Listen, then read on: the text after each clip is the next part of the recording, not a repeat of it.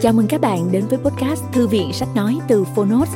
Ở podcast này, chúng tôi chia sẻ phần mở đầu và chương mục của những sách nói bán chạy thuộc nhiều lĩnh vực khác nhau được đội ngũ của Phonos chọn lọc.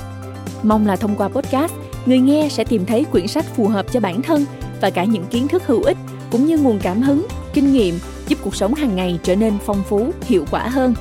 Podcast Thư viện Sách Nói được phát sóng đều đặn vào thứ ba, thứ năm và thứ bảy hàng tuần. Mời các bạn cùng đón nghe. Và nếu yêu thích nội dung này, hãy tải ứng dụng âm thanh số và sách nói có bản quyền Phonos để nghe trọn vẹn cuốn sách. Ngoài ra, Phonos còn sở hữu hàng ngàn nội dung số hấp dẫn khác như tóm tắt sách, ebook, thiền, truyện ngủ, nhạc chủ đề vân vân. Hẹn gặp lại các bạn tại ứng dụng sách nói có bản quyền Phonos nhé. Còn bây giờ, hãy cùng lắng nghe cuốn sách của ngày hôm nay.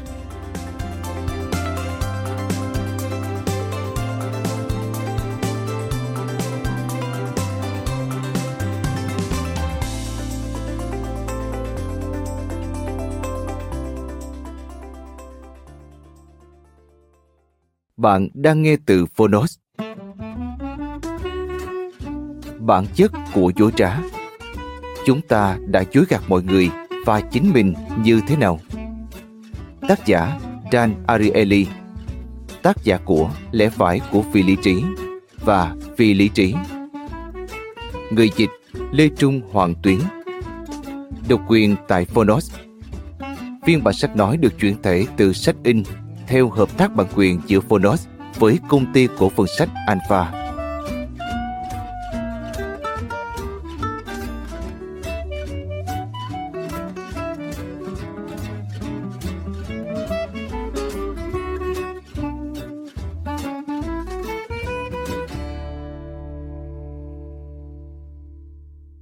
Bản chất của dối trá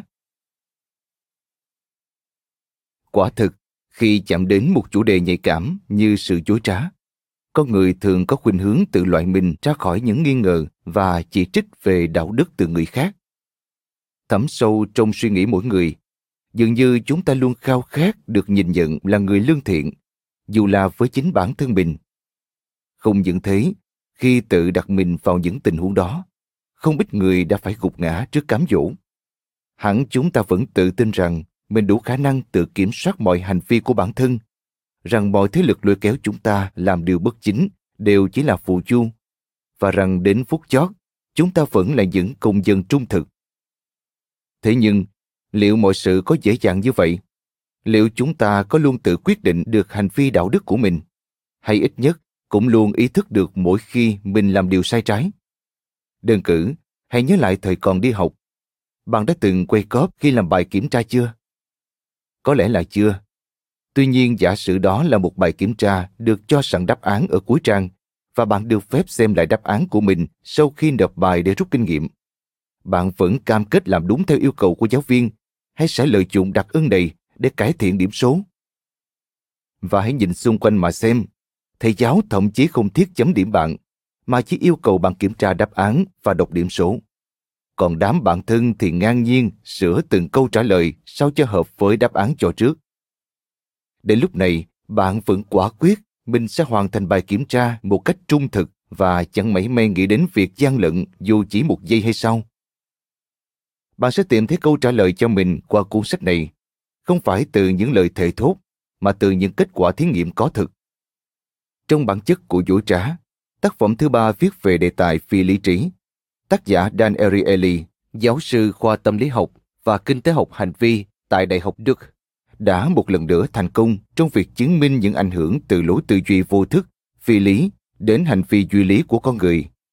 Không những thế, ông còn dành hẳn 10 chương sách để phân tích về một địa hạt nơi những tư duy phi lý mặc sức tung hoành, chính là sự dối trá.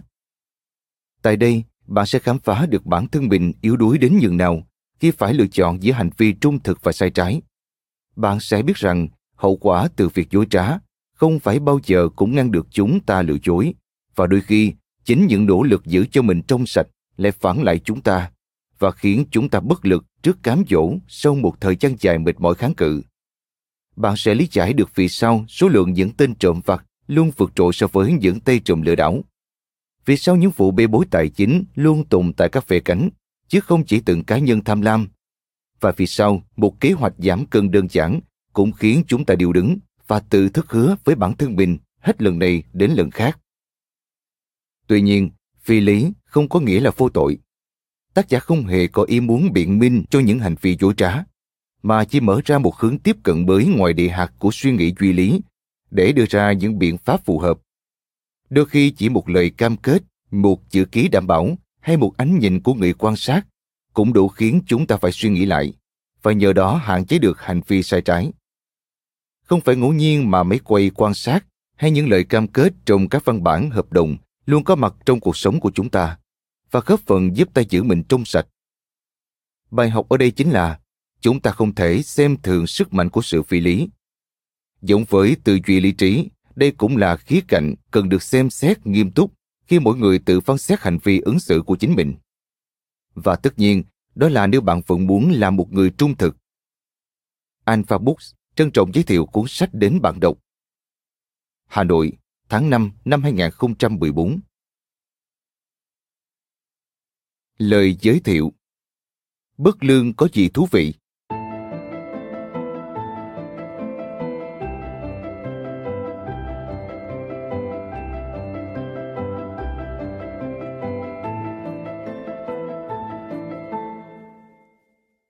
Muốn biết một người có trung thực hay không, hãy hỏi thẳng anh ta. Nếu câu trả lời là có, đó hẳn là kẻ bị bợm. Roger Marx Niềm hứng thú của tôi đối với sự lừa dối đã nhân nhóm từ năm 2002, chỉ vài tháng sau sự kiện Enron sụp đổ. Tôi đã dành một tuần tham gia một hội nghị liên quan đến công nghệ, và trong một bữa tiệc tối, tôi đã gặp gỡ John Perry Barlow. Trước đó, tôi biết John là người viết lời kỳ cựu cho nhóm nhạc Refunded, nhưng qua cuộc trò chuyện với ông, tôi được biết ông còn đóng vai trò cố vấn tại một số công ty, bao gồm cả Enron. Trong trường hợp bạn không mấy bận tâm về những sự kiện trong năm 2001, bạn có thể hình dung như sau về bản chất câu chuyện ngày tàn của báo vật phố Wall. Thông qua một loạt những mánh khóe sổ sách đầy sáng tạo, cộng với sự mù quáng của các chuyên viên tư vấn, các cơ quan thẩm định, các ban điều hành doanh nghiệp và công ty kế toán Arthur Anderson đã dạy thể. Enron đã đặt đến những con số tài chính cao ngất ngưỡng, để rồi đổ sập khi không thể tiếp tục che giấu hành vi của họ. Cổ đông mất trắng tiền đầu tư, các kế hoạch hưu trí bốc hơi không vết tích, hàng nghìn nhân viên mất việc làm và các công ty chính thức phá sản. Khi trao đổi với John, tôi đã đặc biệt thích thú trước cách ông diễn đạt về sự mù quáng đến hảo huyền của chính ông. Tuy từng đích thân tư vấn cho Enron khi công ty này nhanh chóng vượt khỏi tầm kiểm soát, John vẫn khẳng định ông không hề nhận thấy bất kỳ mối nguy nào sắp xảy đến. Trên thực tế, ông đã hoàn toàn tin tưởng rằng Enron chính là ngọn cờ cách từng tiên phong của nền kinh tế mới, mà đến khi câu chuyện được phơi bày trên tất cả các mặt báo. Ngạc nhiên hơn, ông còn thú giận với tôi. Khi hay tin, ông không thể tin nổi mình đã bỏ qua các dấu hiệu trong suốt từng ấy thời gian. Điều đó khiến tôi phải dừng lại suy ngẫm. Trước khi trò chuyện với John, tôi vẫn cho rằng ba kiến trúc sư hạng C nham hiểm, Jeffrey Skilling, Kenneth Lay và Andrew Fastow chính là những kẻ đã gây nên thảm họa Enron. Những người đã dắt tay nhau tiến hành một âm mưu sổ sách quy mô lớn. Nhưng khi ngồi cạnh người đàn ông này, một nhân vật khiến tôi cảm mến và nể phục, người một câu chuyện dính líu đến Enron. Tôi biết ông chỉ là nạn nhân của sự mù quáng, chứ không chủ tâm lừa dối ai. Tất nhiên John và tất cả những ai liên quan đến Enron rất có thể là những kẻ đục khoét tài tình. Nhưng tôi đã bắt đầu tin về sự tồn tại của một kiểu bất lương khác trong công việc, một kiểu lừa dối liên quan đến sự mù quáng và sẽ ứng với những người như John, bạn hoặc tôi. Tôi bắt đầu tự hỏi rằng liệu những vấn đề về sự bất lương có vượt quá phạm vi một vài con sâu làm trầu nồi canh và kiểu mộng tưởng mù quáng này có diễn ra tại nhiều công ty khác hay không? Tôi cũng thắc mắc liệu bạn bè tôi và bản thân tôi cũng sẽ hành động giống như họ nếu đặt trường hợp chúng tôi là các tư vấn viên tại Enron.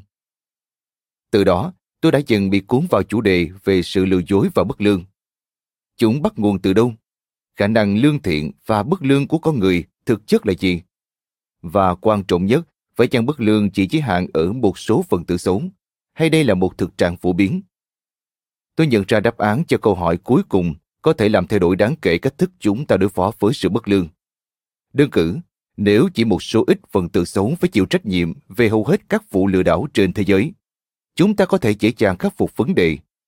Các phòng ban nhân sự có thể sàng lọc những kẻ lừa đảo ngay từ vòng tuyển dụng hoặc tổ chức lại thể chế hoạt động nhằm loại bỏ các cá nhân cho thấy sự thiếu trung thực trong suốt thời gian dài. Tuy nhiên, vấn đề không chỉ giới hạn ở một số nhân tố cá biệt. Đồng nghĩa bất kỳ ai cũng có thể có hành vi lừa dối tại công sở hoặc khi về nhà, bao gồm cả bạn và tôi. Và nếu tất cả đều có khả năng phạm tội, chúng ta nhất định phải hiểu rõ sự bất lương diễn biến như thế nào và tìm cách kiềm hãm hoặc khống chế phần bản năng đó trong mỗi người. Chúng ta biết gì về nguồn gốc của sự bất lương? Trong kinh tế học lý trí, Gary Becker, nhà kinh tế tại Đại học Chicago, người từng đoạt giải Nobel và nêu giả thuyết rằng con người thường phạm tội thông qua một quá trình phân tích lý tính về mỗi tình huống, chính là người khởi xướng học thuyết phổ biến về sự lựa bịp. Theo lời Tim Harford, trong tác phẩm The Logic of Life, tức logic của cuộc sống, học thuyết này đã ra đời khá ngẫu nhiên. Một ngày đó, Becker sắp đến muộn một cuộc họp và do không tìm được nơi cho phép đổ xe, ông đã quyết định đổ sai luật và liều nhận phế phạt.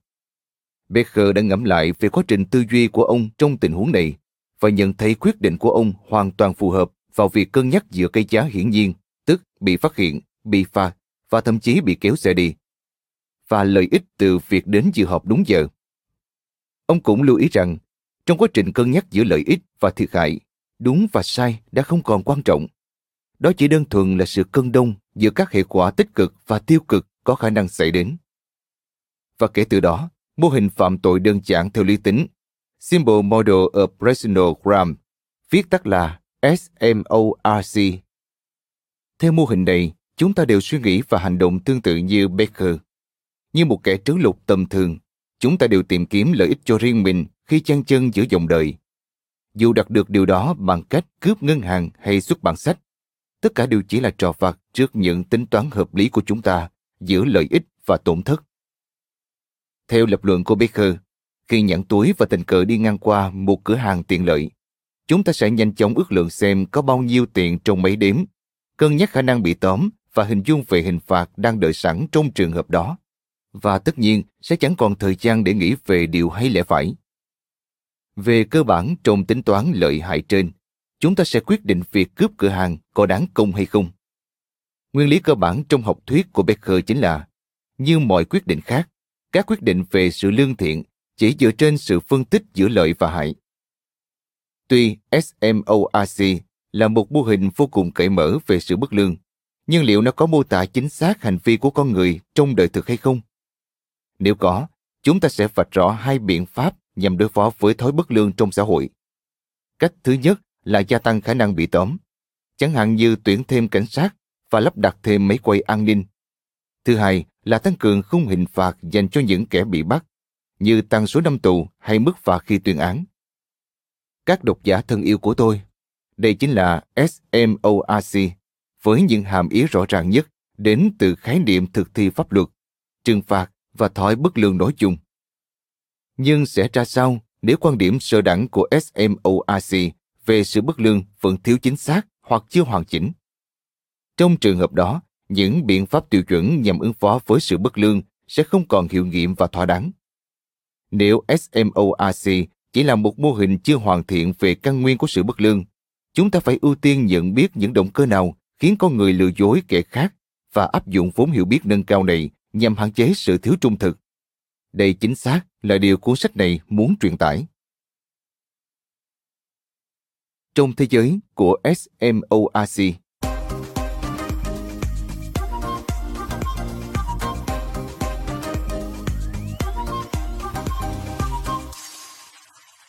Trước khi đánh giá những động cơ chi phối tính lương thiện và bất lương trong mỗi chúng ta, hãy đến với một thí nghiệm nhanh về tư duy. Cuộc sống của chúng ta sẽ ra sao nếu bạn và tôi đều nhất mực tuân theo nguyên lý của SMORC và chỉ cân nhắc giữa lợi ích và thiệt hại trong mọi quyết định? Nếu sống trong một thế giới SMORC thuần túy, chúng ta sẽ tiến hành phân tích lợi hại trong mọi quyết định và lựa chọn phương án có vẻ hợp lý nhất chúng ta sẽ không còn ra quyết định dựa trên cảm xúc và sự tin tưởng. Do đó chúng ta sẽ khóa chặt phí trong ngăn kéo khi bước chân ra khỏi văn phòng dù chỉ một phút.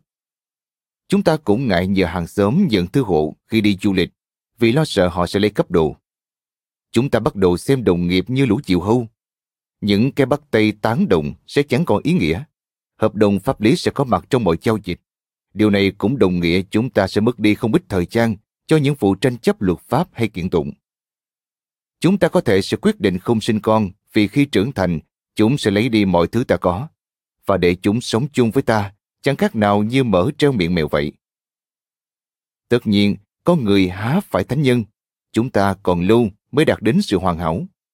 Nhưng nếu bạn đồng ý với tôi rằng SMORC không phải là thế giới đáng để chúng ta suy nghĩ và hành động, và không thể đại diện cho cuộc sống thường ngày của chúng ta, thì bài thử nghiệm tư duy này đã cho thấy rằng chúng ta không lừa dối và lường gạt nhiều như ta có thể. Nếu chúng ta hoàn toàn tuân theo lý trí và chỉ hành động vì lợi ích bản thân. Gọi tên những ai đam mê nghệ thuật.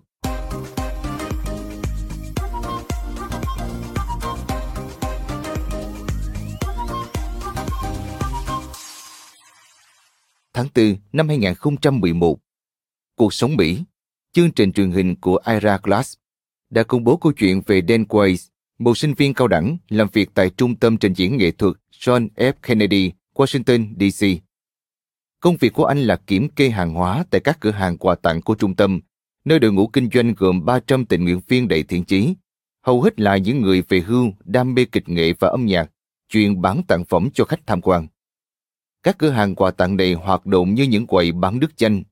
Tình nguyện viên không dùng máy đếm tiền, mà chỉ xếp tiền vào hộp và trả tiền thừa cho khách. Các cửa hàng quà tặng này cực đắt hàng và thu về đến 400.000 đô la mỗi năm từ các loại tặng phẩm. Nhưng cũng có một vấn đề khiến họ khá đau đầu. Cứ mỗi năm lại có khoảng 100.000 đô la doanh thu biến mất. Khi Dan được tiến cử làm quản lý, anh đã đặt ra nhiệm vụ tóm bằng được tên trộm. Anh bắt đầu nghi ngờ một nhân viên trẻ khác, người phụ trách mang tiền gửi đến ngân hàng. Dan liên hệ với dịch vụ thám tử thuộc công viên quốc gia Hoa Kỳ, và một thám tử tại đây đã giúp anh lên kế hoạch bắt thủ phạm. Vào một đêm tháng 2, họ đã quyết định đặt bẫy. Dan đánh dấu các tờ đô la trong hộp tiền và rời khỏi. Sau đó anh cùng vị thám tử nấp sâu một bụi rậm gần đó và chờ kẻ tình nghi. Và khi cậu nhân viên thu tiền rời trung tâm đêm đó, họ đã bước đến tóm gọn và phát hiện những tờ tiền được đánh dấu trong túi cậu ta. Vụ án kết thúc. Phải thế không? Nhưng mọi thứ đã không diễn ra như thế. Đêm đó, cậu nhân viên trẻ chỉ lấy cắp 60 đô la, và sau khi Dan sa thải cậu ta, tiền và hàng hóa vẫn tiếp tục bốc hơi. Bước tiếp theo của Dan là thiết lập một hệ thống kiểm kê với danh sách giá cả và chứng tự bán hàng rõ ràng. Anh yêu cầu các tình nguyện viên ghi lại những món họ đã bán và số tiền họ đã nhận. Và như bạn có thể đoán, trò trộm cắp liền chấm dứt. Vấn đề ở đây không chỉ là một tên trộm đơn lẻ mà là rất nhiều tình nguyện viên cao tuổi, có thiện chí và đam mê nghệ thuật, những người sẵn sàng đút túi những món hàng và vài xu lẻ trong tầm mắt họ. Vấn đề đạo đức chắc chắn không được đề cao trong câu chuyện trên. Dan chia sẻ, chúng ta sẽ lấy đi của nhau mỗi khi có cơ hội. Nhiều người cần được người khác trông chừng để đảm bảo họ sẽ làm điều đúng đắn. Mục đích chính của cuốn sách này là xem xét những động cơ lý trí giữa lợi và hại được cho là sẽ dẫn đến hành vi thiếu trung thực, như bạn sẽ thấy. Nhưng lại không thường xảy ra như thế. Bên cạnh đó là những động cơ phi lý trí tưởng chừng như vụn vặt, nhưng lại khiến chúng ta phạm tội. Nói một cách chỉ chậm, khi mất một khoản tiền lớn, chúng ta thường nghĩ đó là hành vi của một tên trộm máu lạnh. Nhưng qua câu chuyện về những người mê nghệ thuật nói trên, chúng ta nhận thấy lường gạt không nhất thiết phải là hành vi của một kẻ luôn tính toán lợi hại và luôn nhắm đến những món tiền lớn. Thực chất, nó lại thường là hệ quả từ rất nhiều cá nhân luôn âm thầm biện hộ cho bản thân khi ăn bớt tiền hoặc hàng hóa từng chút một, hết lần này đến lần khác. Trong phần sau, chúng ta sẽ khám phá những động cơ thôi thúc chúng ta lường gạt và xem xét sâu hơn những yếu tố giúp chúng ta giữ vững tính trung thực. Chúng ta sẽ thảo luận về những yếu tố khiến thói bất lương bộc lộ chân tướng và cách chúng ta lừa dối kẻ khác vì lợi ích bản thân, trong khi vẫn giữ quan điểm tích cực về phẩm giá của chính chúng ta. Một khía cạnh trong hành vi khiến chúng ta bộc phát bản tính bất lương của mình. Ngay khi khám phá xong những khuynh hướng cơ bản đứng sau sự thiếu trung thực, chúng ta sẽ chuyển sang một số thí nghiệm giúp lật mở các động cơ tâm lý và môi trường làm gia tăng hoặc suy giảm tính trung thực của chúng ta trong đời sống hàng ngày, bao gồm các mâu thuẫn về lợi ích, thói đạo đức giả vật làm tin ốc sáng tạo hay đơn thuần là cảm giác mệt mỏi.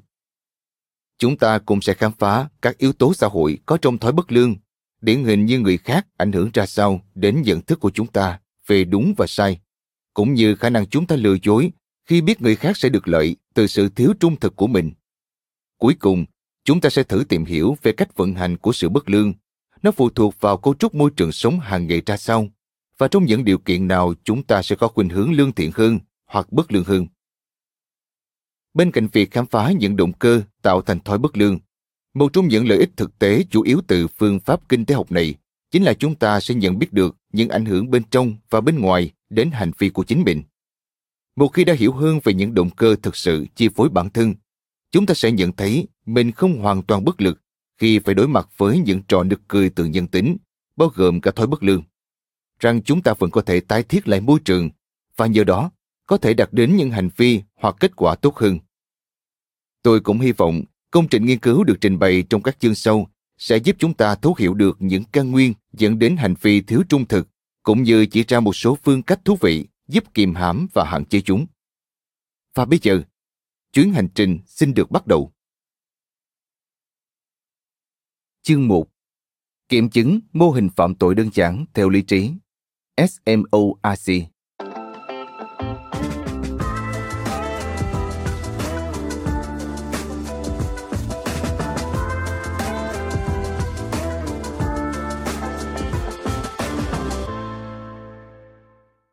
Hãy cứ để tôi nói thẳng.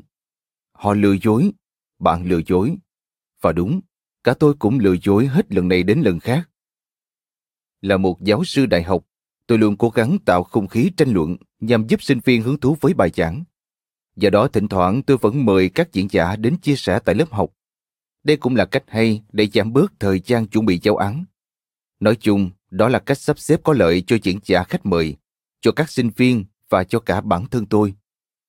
Tại một trong những giờ giảng không cần đứng lớp, tôi đã mời một vị khách đặc biệt tham dự lớp kinh tế học hành vi của mình. Vị khách mời thông minh và danh tiếng này là một người có thân thế rất đáng nể. Trước khi trở thành nhà tư vấn kinh doanh huyền thoại trong mắt các ngân hàng và CEO lừng danh, ông đã giành được bằng tiến sĩ luật học và trước đó nữa là bằng cử nhân tại Princeton. Tôi nói với cả lớp, trong suốt những năm vừa qua, vị khách mời kiệt xuất của chúng ta đã giúp vô số doanh nhân ưu tú hiện thực hóa ước mơ của họ. Sau màn giới thiệu hoành tráng, vị khách mời bước ra sân khấu. Ông lập tức đi thẳng vào nội dung chính. Ông hồ lớn với chất giọng sang sảng của một huấn luyện viên môn Zumba. Hôm nay, tôi sẽ giúp các bạn đạt được ước mơ của mình. Ước mơ tiền tài của các bạn. Các bạn đều muốn kiếm chút tiền, đúng chứ? Cả khán phòng gật đầu cười lớn. Họ tỏ ra rất tán thưởng phong thái nhiệt tình và hào sản của ông. Ông hỏi, ở đây ai dám nhận mình giàu có? Tôi biết đó là tôi, chứ sinh viên các bạn thì không đâu. Không, các bạn đều nghèo cả. Nhưng điều đó sẽ thay đổi nhờ sức mạnh của sự lừa dối. Nào, chúng ta hãy bắt đầu. Sau đó, ông lần lượt dẫn chứng những tay lừa đảo đầy tai tiếng trong lịch sử, từ thành các tư hãng cho đến hàng tá các CEO thời nay như Alex Rodriguez, Benny Madoff hay Martha Stewart. Ông cổ vũ, các bạn đều muốn trở thành người như họ. Các bạn muốn nắm trong tay quyền lực và tiền bạc. Và các bạn sẽ có tất cả nếu chấp nhận lừa dối. Hãy chú ý, vì ngay lúc này tôi sẽ tiết lộ một bí mật.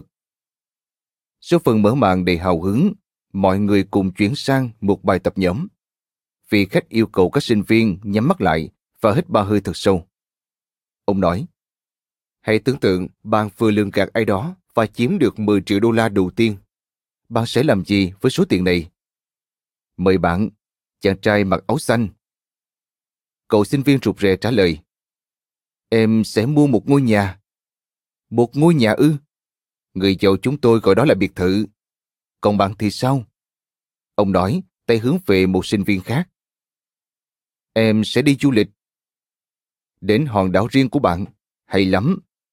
Khi bạn kiếm được tiền như một tay lừa đảo siêu hạng, cuộc sống của bạn sẽ thay đổi. Ở đây có ai thích ăn ngon không? Một số sinh viên giơ tay. Sao bạn không tự món do đích thân Jack Pippen đứng bếp? hay một loại rượu tầm cỡ như Chateauneuf du Pape. Khi kiếm đủ tiền, bạn có thể sống sung túc cả đời. Cứ hỏi Donald Trump mà xem. Xem nào, với 10 triệu đô la, bạn sẽ thừa sức chở bạn trai hoặc bạn gái của mình đi bắt vũ. Tôi có mặt tại đây để khẳng định với các bạn rằng điều đó hoàn toàn ổn và tôi sẽ giúp các bạn giải tỏa sự nghi ngại của mình. Khi đó, hầu hết sinh viên đã bắt đầu nhận ra trước mắt họ không phải là một vĩ nhân thật sự. Nhưng sau 10 phút chia sẻ ước mơ về những điều hứng khởi họ sẽ làm với 10 triệu đô la đầu tiên trong đời, họ bắt đầu bị chặn xé giữa khát khao được giàu có và ý thức rằng lừa đảo là hành vi vô đạo đức. Vị chiến trả lên tiếng, tôi cảm giác được các bạn đang cho dự. Các bạn không được để cảm xúc chi phối hành động. Các bạn phải đối mặt với nỗi sợ hãi mỗi khi phân tích giữa lợi và hại. Ông hỏi, lợi ích từ việc lường gạt để trở nên giàu có là gì? Một sinh viên trả lời, là trở nên giàu có. Chính xác. Còn mặt trái của nó là gì? Thầy sẽ bị tóm. Vị khách trả lời, phải rồi, bị tóm cũng là một khả năng. Nhưng đây, đây chính là bí mật. Bị bắt quả tang khi lừa đảo không giống như phải chịu trừng phạt do lừa đảo. Hãy nhìn Bernie Ebbers, cựu CEO WorldCom mà xem. Luật sư của ông ta đã thúc ra một lời bào chữa đáng hổ thẹn, tuyên bố rằng Ebbers không rõ chuyện gì đang diễn ra. Hay như Jeff Skilling, cựu CEO Enron, người đã viết một email nổi tiếng rằng hủy hết tài liệu đi, chúng tố cáo ta đấy.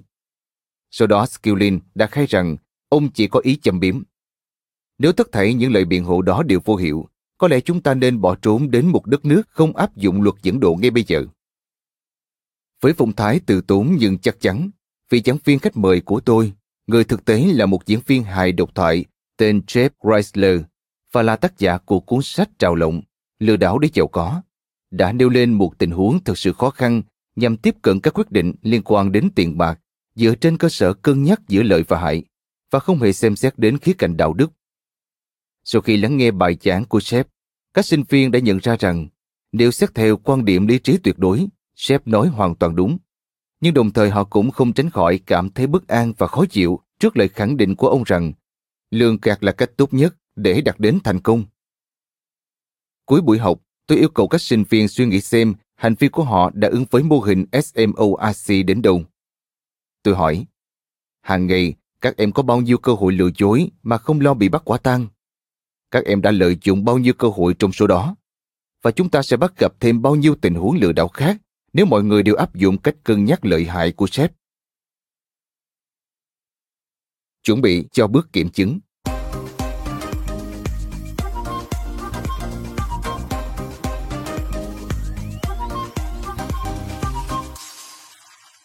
Cách tiếp cận của Becker và Jeff đối với sự bất lương đều bao gồm ba yếu tố cơ bản sau. Một, lợi ích thủ phạm nhận được từ việc phạm tội. Hai, khả năng bị phát hiện, tức bị tóm. Và ba, hình phạt dự tính nếu bị phát hiện. Thông qua việc so sánh yếu tố đầu tiên, tức lợi ích, với hai yếu tố sau, tức thiệt hại.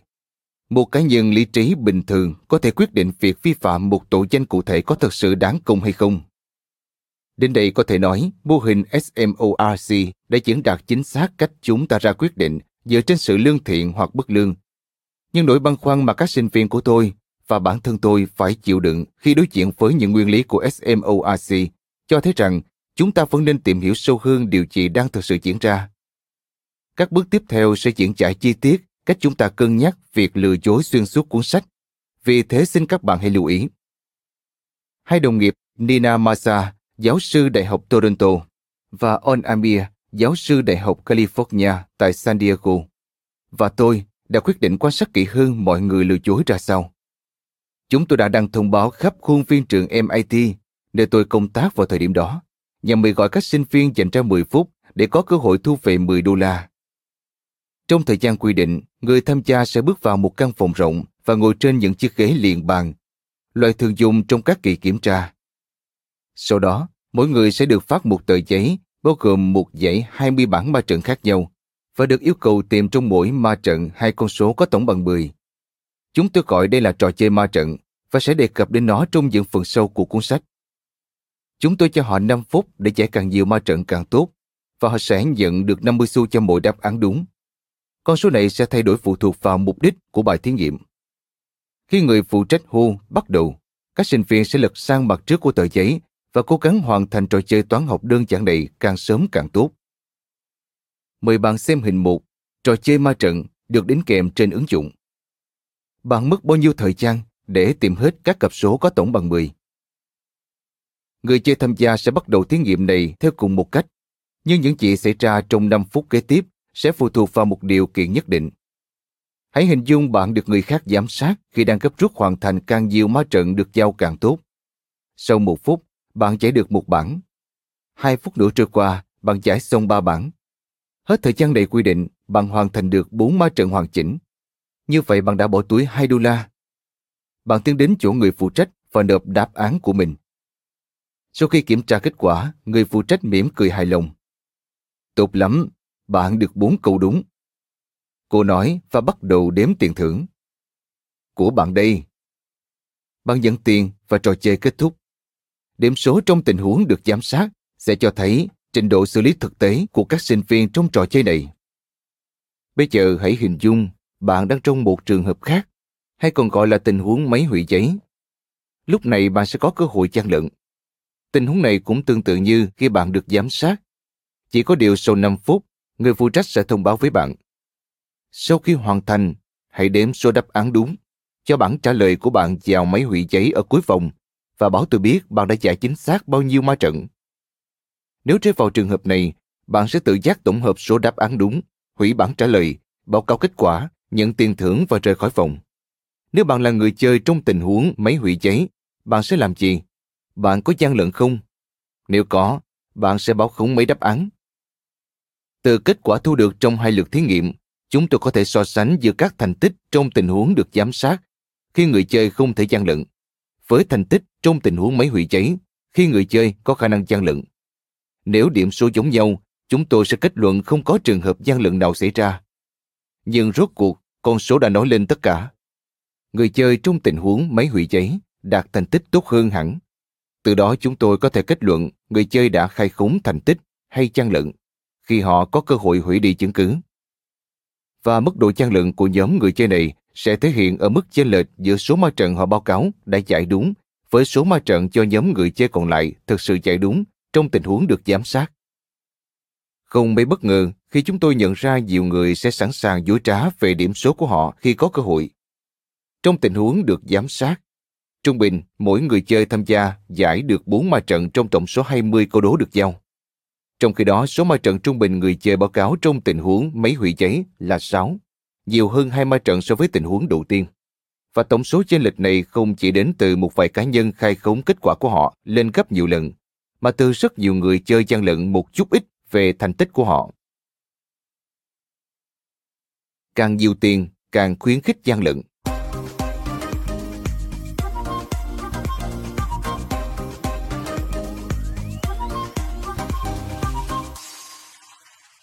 Nắm trong tay số liệu thực tế trên về tính không trung thực. Tôi cùng Nina và On đã sẵn sàng nghiên cứu về những động cơ thúc đẩy chúng ta lừa dối, dù ít hay nhiều. Theo mô hình SMORC, con người sẽ lừa dối kẻ khác nếu họ có cơ hội kiếm được nhiều tiền hơn mà không lo bị bắt quả tang hay trừng phạt. Nguyên lý này nghe có vẻ đơn giản và khá cuốn hút, nên chúng tôi quyết định sẽ kiểm chứng trong lần kể. Chúng tôi tạo ra một phiên bản khác từ thí nghiệm ma trận, nhưng lần này chúng tôi đã thay đổi số tiền thưởng người chơi nhận được cho mỗi ma trận. Một số người chơi được hứa trả 25 xu cho mỗi đáp án đúng, trong khi một số khác được hứa trả đến 50 xu, 1 đô la, 2 đô la hay 5 đô la. Ở mức cao nhất, chúng tôi hứa sẽ trả người chơi những 10 đô la cho một đáp án đúng. Một con số không tưởng. Theo bạn điều gì sẽ xảy ra? Liệu số trường hợp gian lận có tỷ lệ thuận với số tiền thưởng tăng thêm hay không? Trước khi tiết lộ đáp án, tôi muốn chia sẻ với bạn về một thí nghiệm liên quan. Lần này thay vì chỉ tiến hành trò chơi ma trận, chúng tôi còn yêu cầu một nhóm sinh viên khác dự đoán xem những người chơi trong tình huống máy hủy giấy sẽ tuyên bố họ giải đúng được bao nhiêu câu đố tại mỗi mức trả thưởng. Theo phán đoán của họ, số đáp án đúng theo tuyên bố của người chơi sẽ tăng thêm nếu tiền thưởng cũng tăng thêm. Về cơ bản, trực giác của họ trên lý thuyết cũng tương tự như giả thuyết của mô hình SMORC. Nhưng họ đã lầm. Khi xem xét mức độ nghiêm trọng của trò gian lận, chúng tôi đã nhận thấy rằng người chơi vẫn chỉ khai khống thêm trung bình hai đáp án đúng trong điểm số của họ, bất chấp giá trị tiền thưởng dành cho mỗi câu đố. Thậm chí, số trường hợp gian lận còn giảm đi đôi chút khi chúng tôi hứa sẽ trả người chơi mức thưởng cao nhất, 10 đô la cho mỗi đáp án chính xác. Tại sao mức độ gian lận lại không tăng cùng với mức tiền thưởng được đề nghị? Tại sao số trường hợp gian lận lại giảm đi chút ít khi tiền thưởng được nâng lên cao nhất? Chính thái độ dưỡng dưng này trước món tiền thưởng hậu hỷ đã cho thấy rằng thói bất lương nhiều khả năng không phải là hệ quả từ quá trình phân tích lợi hại. Vì nếu đúng như thế, lợi ích gia tăng, tức khoản tiền thưởng đề nghị, nhất định sẽ khuyến khích gian lận. Và tại sao mức độ gian lận lại giảm xuống thấp nhất với mức thưởng cao nhất? Tôi hoài nghi rằng khi người chơi biết họ có thể kiếm được những 10 đô la cho một câu trả lời đúng, họ sẽ khó thực hiện hành vi gian lận hơn và cảm thấy an lòng khi biết mình vẫn là người chính trực. Chúng ta sẽ quay lại chủ đề này trong phần sau. Với 10 đô la cho mỗi ma trận, chúng ta đã không còn bằng đến tình huống lừa đảo ở cấp độ lấy cắp một chiếc bút chì tại nơi làm việc. Nó sẽ khá giống với việc bạn cưỡng về một hộp bút, một chiếc dẹp ghim hay một sắp giấy in và bạn khó có thể phớt lờ hay biện minh cho hành động đó. Tóm lấy kẻ trộm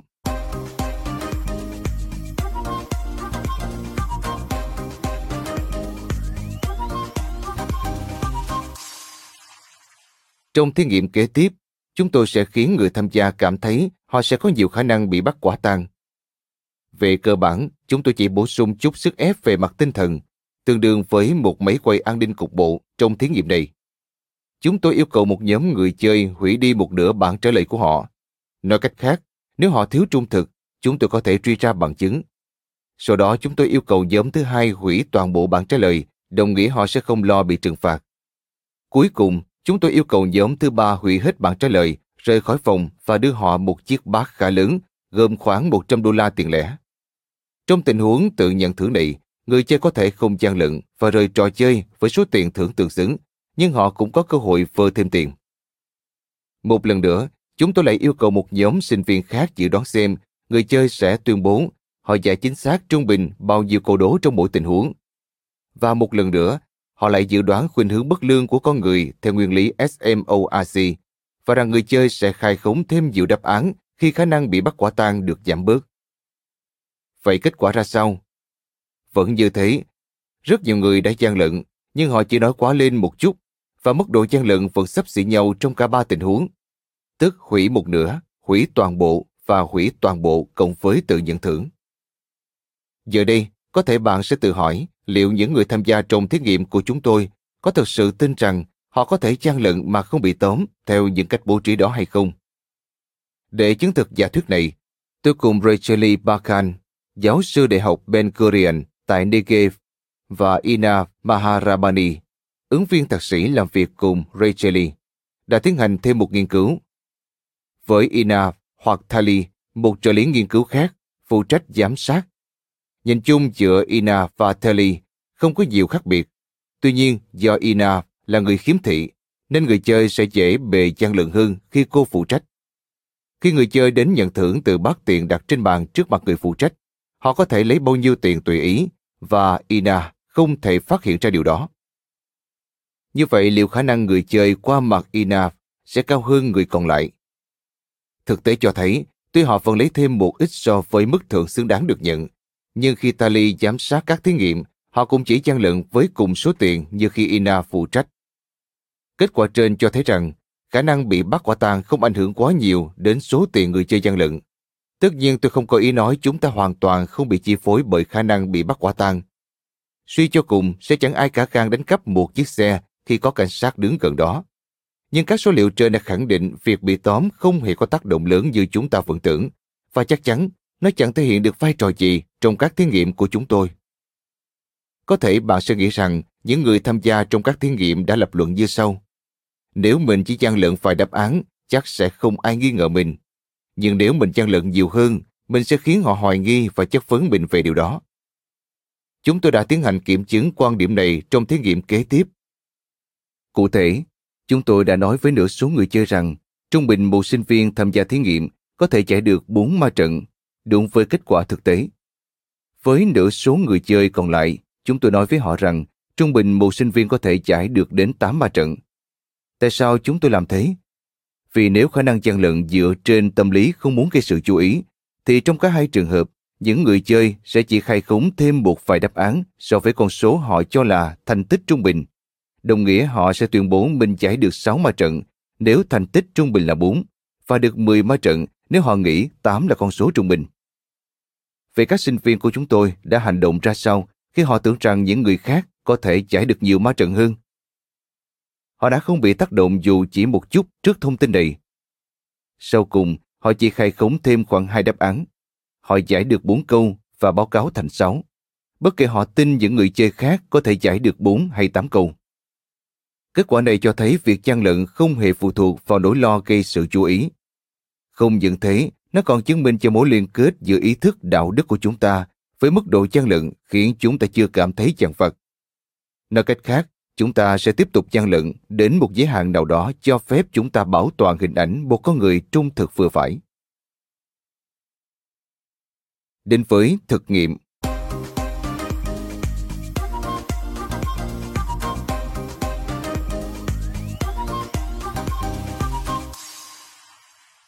nắm trong tay các bằng chứng sơ khởi ngược với mô hình SMOIC. Rachel Lee và tôi đã quyết định rời phòng thí nghiệm và đánh liều nghiên cứu trong môi trường thực tế hơn. Chúng tôi muốn kiểm chứng chúng từ những tình huống mỗi người có thể đối mặt hàng ngày. Bên cạnh đó, chúng tôi cũng muốn kiểm tra từ những con người bình thường, chứ không chỉ xoay quanh giới sinh viên. Tuy chúng tôi cũng biết các bạn sinh viên không thích bị xem như những người không bình thường. Một yếu tố khác còn thiếu trong mô hình thí nghiệm của chúng tôi mãi đến thời điểm đó chính là cơ hội để mọi người hành xử một cách tích cực và nhân đạo. Đối với những thí nghiệm trong phòng kính, điều duy nhất những người chơi của chúng tôi có thể làm là lừa dối. Nhưng trong nhiều tình huống thực tế, chúng ta có thể thể hiện những hành vi từ chiếc trung cho đến rộng lượng và bác ái. Trên quan điểm đó, chúng tôi đã tìm kiếm những tình huống cho phép kiểm chứng cả hai mặt tiêu cực lẫn tích cực trong bản tính con người. Hãy tưởng tượng trước mặt bạn là một khu chợ nông sản rộng lớn kéo dài suốt một con đường. Khu chợ này tọa lạc tại Beer Siva, một thị trấn phía nam Israel. Đó là một ngày nắng nóng, và các tiểu thương đang bày bán hàng hóa của họ trên các sạp hàng mở hai bên đường. Bạn có thể ngửi thấy mùi thảo mộc tươi lẫn trong mùi dưa chua, mùi bánh mì mới ra lò quyện với những quả dâu chín mộng, trong khi mắt bạn đang lướt qua các sạp hàng ô liu và format. Xung quanh bạn là những tiểu thương đang đứt lời tán dương hàng hóa của họ. Rất ha sôm, nghĩa là số lượng có hạn đây. Matok, nghĩa là rất ngọt đây. Beson, nghĩa là giá rất rẻ đây. Lúc này Ina và Thali đã bước vào chợ và tách ra hai hướng. Ina dùng một chiếc gậy trắng để dò đường.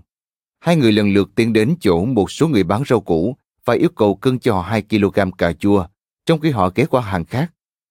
Mỗi lần yêu cầu, họ đều bỏ đi khoảng 10 phút, quay lại lấy cà chua, thanh toán tiền và rời khỏi. Sau đó họ đem cà chua đến một sạp hàng khác ở cuối chợ, nên người chủ sạp đã đồng ý giúp họ kiểm tra chất lượng số cà chua từ mỗi người bán. Từ việc so sánh chất lượng cà chua do Ina và Thali mua về, chúng tôi có thể phát hiện ra ai nhận được hàng tốt hay hàng xấu. Vậy Ina có được đối xử công bằng? Hãy nhớ rằng từ quan điểm lý trí thuần túy, có thể hiểu được tại sao người bán lại chọn cho cô những quả cà chua xấu nhất. Xét cho cùng cô sẽ chẳng được lợi gì góc độ thẩm mỹ của chúng. Thậm chí một nhà kinh tế học thủ cựu từ Đại học Chicago có thể quả quyết rằng trong nỗ lực tối đa hóa lợi ích xã hội dành cho tất cả những người có liên quan, bao gồm người bán, Ina và các khách hàng khác. Người bán tốt hơn nên chọn cho cô những quả cà xấu và dành những quả đẹp cho các khách hàng khác, những người có khả năng thưởng thức khía cạnh thẩm mỹ của chúng. Tuy nhiên, vẻ ngoài của những quả cà chua họ chọn cho Ina cũng không đến nỗi nào. Thậm chí chúng còn đẹp hơn của Tali. Người bán có cách nghĩ của riêng họ và đã chấp nhận chịu thiệt để chọn lấy những sản phẩm chất lượng tốt cho một khách hàng khiếm thị. Với những kết quả khả quan trên, chúng tôi đã chuyển sang một loại hình nghề nghiệp khác vốn thường gắn liền với sự ngờ vực, đó là tài xế taxi. Trong giới taxi, có một mánh khóe khá phổ biến được gọi là phí sức. Thuật ngữ ám chỉ chiêu thức chở các khách hàng không trành đường, vòng quanh điểm đến nhằm kéo dài lộ trình, và đôi khi khiến cước phí tăng thêm đáng kể. Điển hình một nghiên cứu được tiến hành trong giới tài xế taxi tại Las Vegas đã phát hiện một số chiếc taxi chuyên chở khách từ sân bay quốc tế McCarran đến Strip ngang qua hầm đường Interstate 215, khiến cước xe tăng đến 92 đô la thay vì chọn một lộ trình chỉ hai dặm. Xét trên uy tín của các hãng taxi, mỗi hành khách sẽ tự hỏi liệu trò moi tiền này có phải tình trạng chung hay liệu họ có khả năng gian lượng cao hơn nếu hành khách không phát hiện được hay không. Trong thí nghiệm kế tiếp, chúng tôi đã yêu cầu Ina và Thali bắt taxi qua lại giữa ga tàu hỏa và Đại học Ben Gurion tại Negev khoảng 20 lần. Giá cước taxi trên tuyến đường này cụ thể như sau. Cước khởi điểm khi tài xế bật đồng hồ là 25 NIS, khoảng 7 đô la. Tuy nhiên, hành khách sẽ được hưởng giá chiết khấu 20 NIS, khoảng 5,50 đô la nếu đồng hồ không mở. Trong kịch bản của chúng tôi, cả Ina và Thali đều yêu cầu tài xế bật đồng hồ. Đôi khi, các tài xế vẫn nhắc những vị khách nhà quê rằng tiền sẽ trả hơn nếu đồng hồ không mở. Mặc dù vậy, cả hai người đều khăng khăng đòi tài xế bật đồng hồ. Kết thúc chuyến đi, Ina và Thali lần lượt yêu cầu tính tiền xe, thanh toán, ra khỏi taxi và chờ tầm vài phút trước khi bắt thêm chuyến khác về địa điểm ban đầu.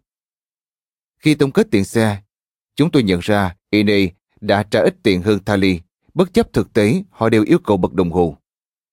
Sao chuyện đó có thể xảy ra? Nhiều khả năng các tài xế đã chở Ina trên một lộ trình ngắn hơn và rẻ hơn Thali.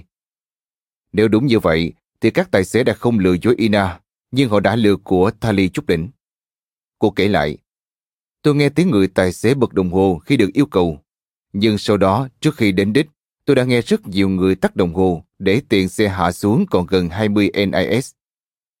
Thali nói, chuyện đó không hề xảy ra với tôi. Họ chưa lần nào tắt đồng hồ và sau cùng tôi luôn phải trả khoảng 25 NIS. Có hai yếu tố rút ra từ kết quả trên. Thứ nhất, rõ ràng các tài xế đã không tiến hành phân tích lợi hại, hòng gia tăng tối đa thu nhập của họ. Nếu làm thế, họ lẽ ra phải lựa tiền INA bằng cách báo với cô số tiền cao hơn so với số hiển thị trên đồng hồ hoặc đánh xe vòng quanh thành phố. Thứ hai, không những không lường gạt, các tài xế taxi còn làm tốt hơn thế. Họ đã suy nghĩ cho quyền lợi của Ina và hy sinh chút thu nhập để cô được hưởng lợi. Bày trò giả dối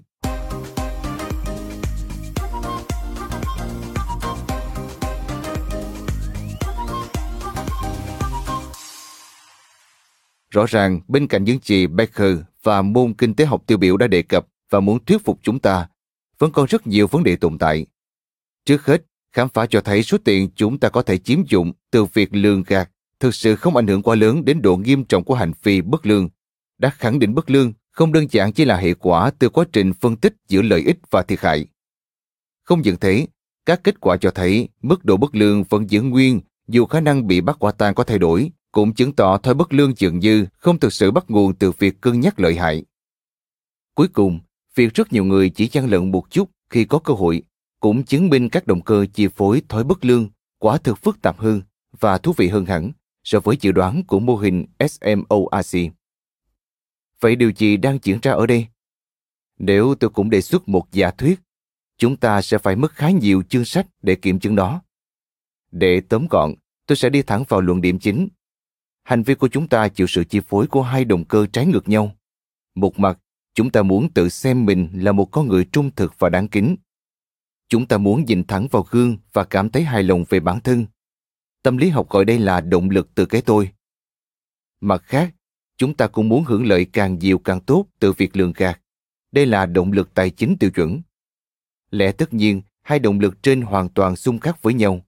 Làm thế nào chúng ta có thể vừa bảo đảm lợi ích từ việc lường gạt, vừa tự xem mình là những con người lương thiện tuyệt vời? Đây chính là lúc khả năng nhận thức linh hoạt đáng ngạc nhiên trong chúng ta có dịp thể hiện.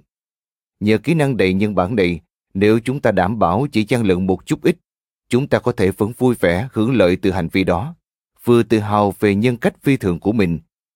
Hành vi cân bằng này chính là một quá trình tự biện minh và là nền tảng cho thứ chúng tôi gọi là học thuyết về cấp số giả dối. Để giúp các bạn hiểu hơn về học thuyết cấp số giả dối, hãy nhớ lại lần cuối cùng các bạn tự tính tiền thuế doanh nghiệp.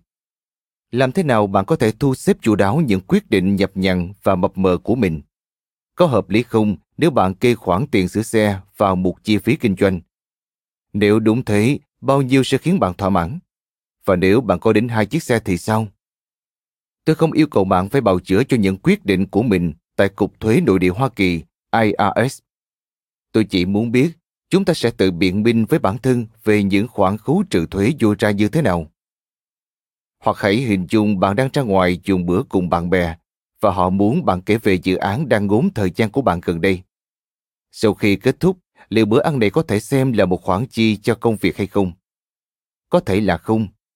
Nhưng nếu giả sử bữa ăn diễn ra trong một chuyến công tác hay bạn hy vọng những người cùng dùng bữa sẽ trở thành đối tác trong tương lai thì sao?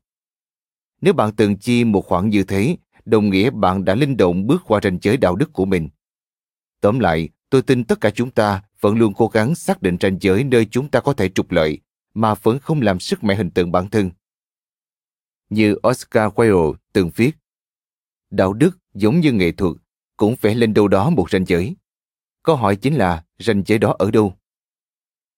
Tôi tin Jerome K. Jerome đã giải đáp được điều này vào năm 1889 trong cuốn tiểu thuyết của ông Ba người đàn ông trên thuyền, đừng đối diện với con chó. Trong đó ông đã kể một câu chuyện về một trong những chủ đề dễ chối gạt nhất trên thế giới. Đó là câu cá. Sau đây là một đoạn trích từ tác phẩm. Trước đây tôi từng biết một chàng trai trẻ, đó là anh chàng ngây thẳng nhất trên đời. Khi đi câu cá, anh ấy đã quyết định sẽ không bao giờ nói dối hơn 25% về mé câu của mình.